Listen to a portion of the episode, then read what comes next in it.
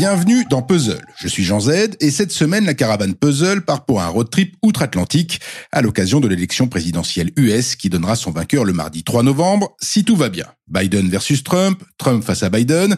Faites vos jeux. L'occasion pour la famille Puzzle de se mettre à l'heure américaine. Cette culture US est-elle aussi puissante qu'autrefois Comment cette course à la Maison Blanche se traduit-elle en version culture? All I know is I don't want to get married. Not yet, anyway.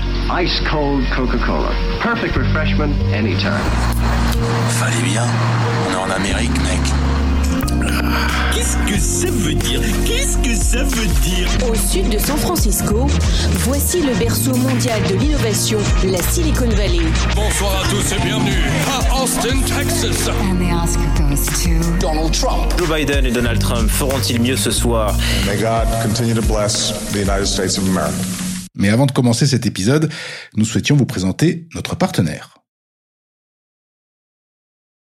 En matière de jeux vidéo, pour l'Amérique en tout cas, c'était mieux avant, c'est-à-dire dans les années 70 où Atari régnait sur ce monde de pixels. Désormais, elle ne domine plus ce marché où l'Asie génère en 2020 plus de cash que l'oncle Sam. Symbole de ce partage du pouvoir ludique, les deux futures consoles de jeux voient s'affronter en novembre prochain la japonaise PlayStation 5 et l'américaine Xbox One Series X. De plus, les studios américains ne sont plus les seuls à pouvoir produire des blockbusters de plusieurs dizaines de millions d'euros de budget. Le français Ubisoft ou le polonais CD Projekt ont aussi cette capacité avec des productions comme Assassin's Creed Valhalla ou Cyberpunk 2077. Mais pour ce qui est des relations entre jeux vidéo et élections présidentielles, l'Amérique a une nette avance au score et depuis longtemps déjà.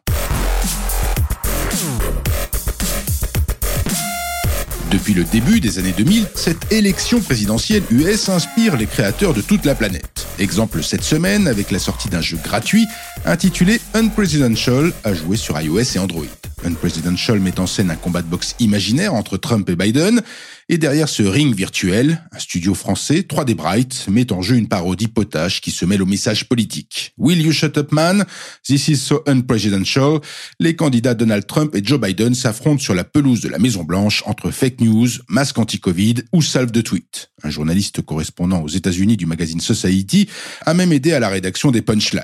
Mais des jeux de ce type, il en existe pléthore, depuis longtemps déjà, et pas seulement outre-Atlantique. Là où l'Amérique a un temps d'avance sur le reste du monde, c'est que les candidats eux-mêmes utilisent le jeu vidéo, car ils savent pertinemment qu'il fait partie du monde culturel, des plus jeunes notamment, mais pas seulement. En 2008 déjà, Obama fait campagne dans les jeux vidéo en ligne avec des publicités visibles dans 10 États américains par les utilisateurs du service Xbox Live présent sur la console Xbox 360. Des pubs qui appellent notamment les électeurs à voter par anticipation, comme il est possible de le faire dans certains États américains. Dans le jeu de course Need for Speed Carbon, par exemple, des voitures passent sous un panneau comportant un portrait de Barack Obama et indiquant que le vote par anticipation a commencé. Le message appelle également à faire un don en faveur du candidat démocrate, renvoyant au site voteforchange.com. En 2020, son ex-vice-président, Joe Biden, a toqué à la porte du jeu Animal Crossing New Horizon et ses 11 millions de joueurs. Le Parti démocrate s'est lancé dans une opération de séduction en proposant aux joueuses et joueurs de décorer l'entrée de sa maison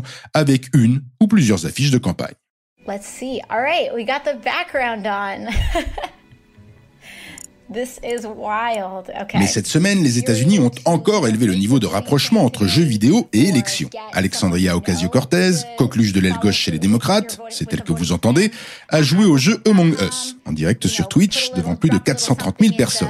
Among Us, c'est le carton du moment après Fall Guys, un jeu de loup-garou dans l'espace où les membres d'une équipe doivent débusquer des imposteurs. L'élu de 31 ans a ainsi joué à ce succès planétaire sur la plateforme de streaming vidéo la plus populaire au monde, Twitch. Le but Mobiliser un électorat jeune à deux semaines de l'élection présidentielle. Pendant environ trois heures, avec le soutien de streamers, l'élu de New York a donc joué devant un large public. Dans la nuit de mardi à mercredi, le pic d'audience a été de plus de 439 000 viewers. N'est pas un record, mais c'est l'un des plus gros scores de l'histoire de la plateforme, le record s'élevant à plus de 600 000 viewers. Et si les choses ont beaucoup évolué depuis l'époque des panneaux publicitaires de la campagne de Barack Obama dans un jeu de course, l'Amérique est définitivement un autre monde ludique. Demain, dans Puzzle, Karen vous parle bouquin avec le roman Betty, best-seller américain de la rentrée littéraire.